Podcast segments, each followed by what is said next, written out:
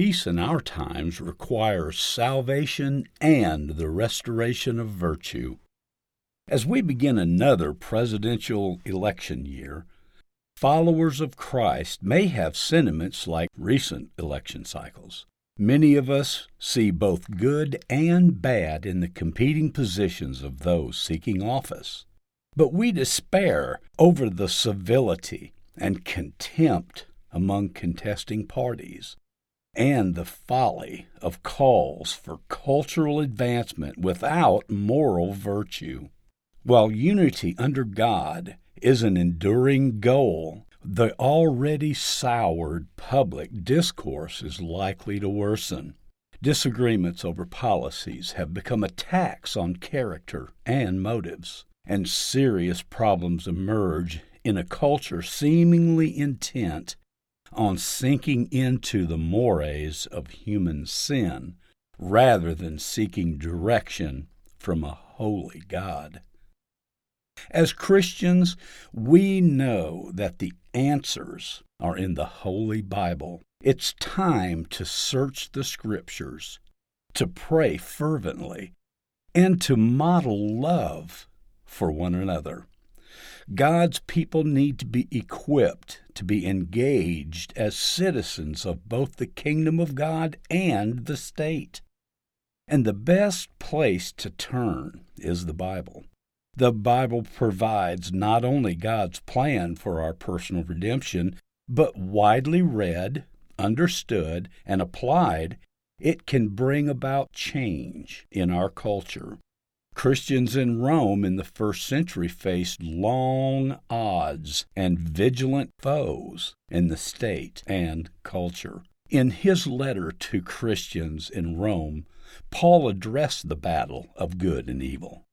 His words are a guide for our times. Don't just pretend to love others, really love them. Hate what is wrong, hold tightly to what is good.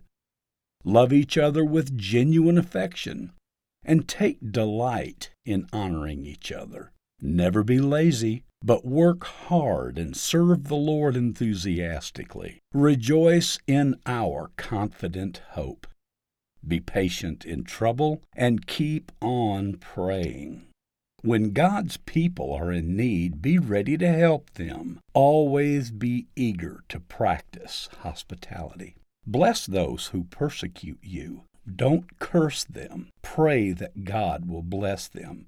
Be happy with those who are happy and weep with those who weep. Live in harmony with each other and don't be too proud to enjoy the company of ordinary people. And don't think you know it all. Never pay back evil for evil. Do things in such a way that everyone can see you are honorable. Do all that you can to live in peace with one another. Romans 12, 2 and 9 through 18, New Living Translation. This passage suggests something that is not easily understood by the world that in all strife and contention, those that seek revenge are conquered, and those that forgive are conquerors. If we can't spread more hope than despair, more encouragement than degradation, more repentance than accusation, more love than hate, then good will not prevail. Since men became enemies to God, we have been very ready to be enemies with one another. And those that embrace Christ must expect to meet with those enemies in a world whose smile seldom agrees with his. But we must not return evil for evil, a response befitting only animals, which are not conscious of any being above them or of any existence hereafter. Ed Stetzer, director of the Billy Graham Center at Wheaton College, wrote in Christians in the Age of Outrage, Tyndale 2018, about the need for Christians to demonstrate winsome love.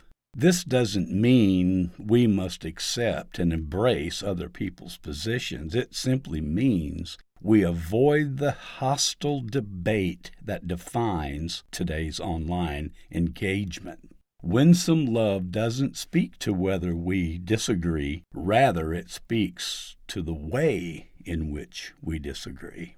This requires a commitment to biblical teaching and a restoration of moral virtue.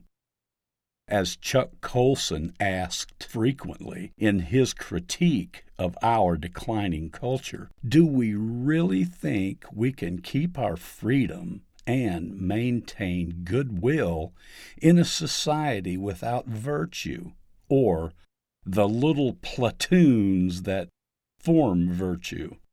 The answer to Chuck's question is still, of course, no.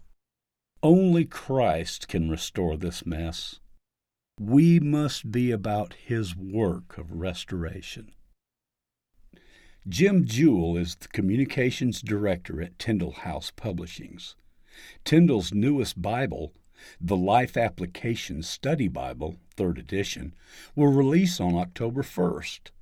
A launch event called Peace Talks, a call for salvation and the restoration of civility and moral virtue, will be held at the Museum of the Bible in Washington, D.C. on October 17th. The event is free and open to the public, and tickets are available at Peace Talks registration.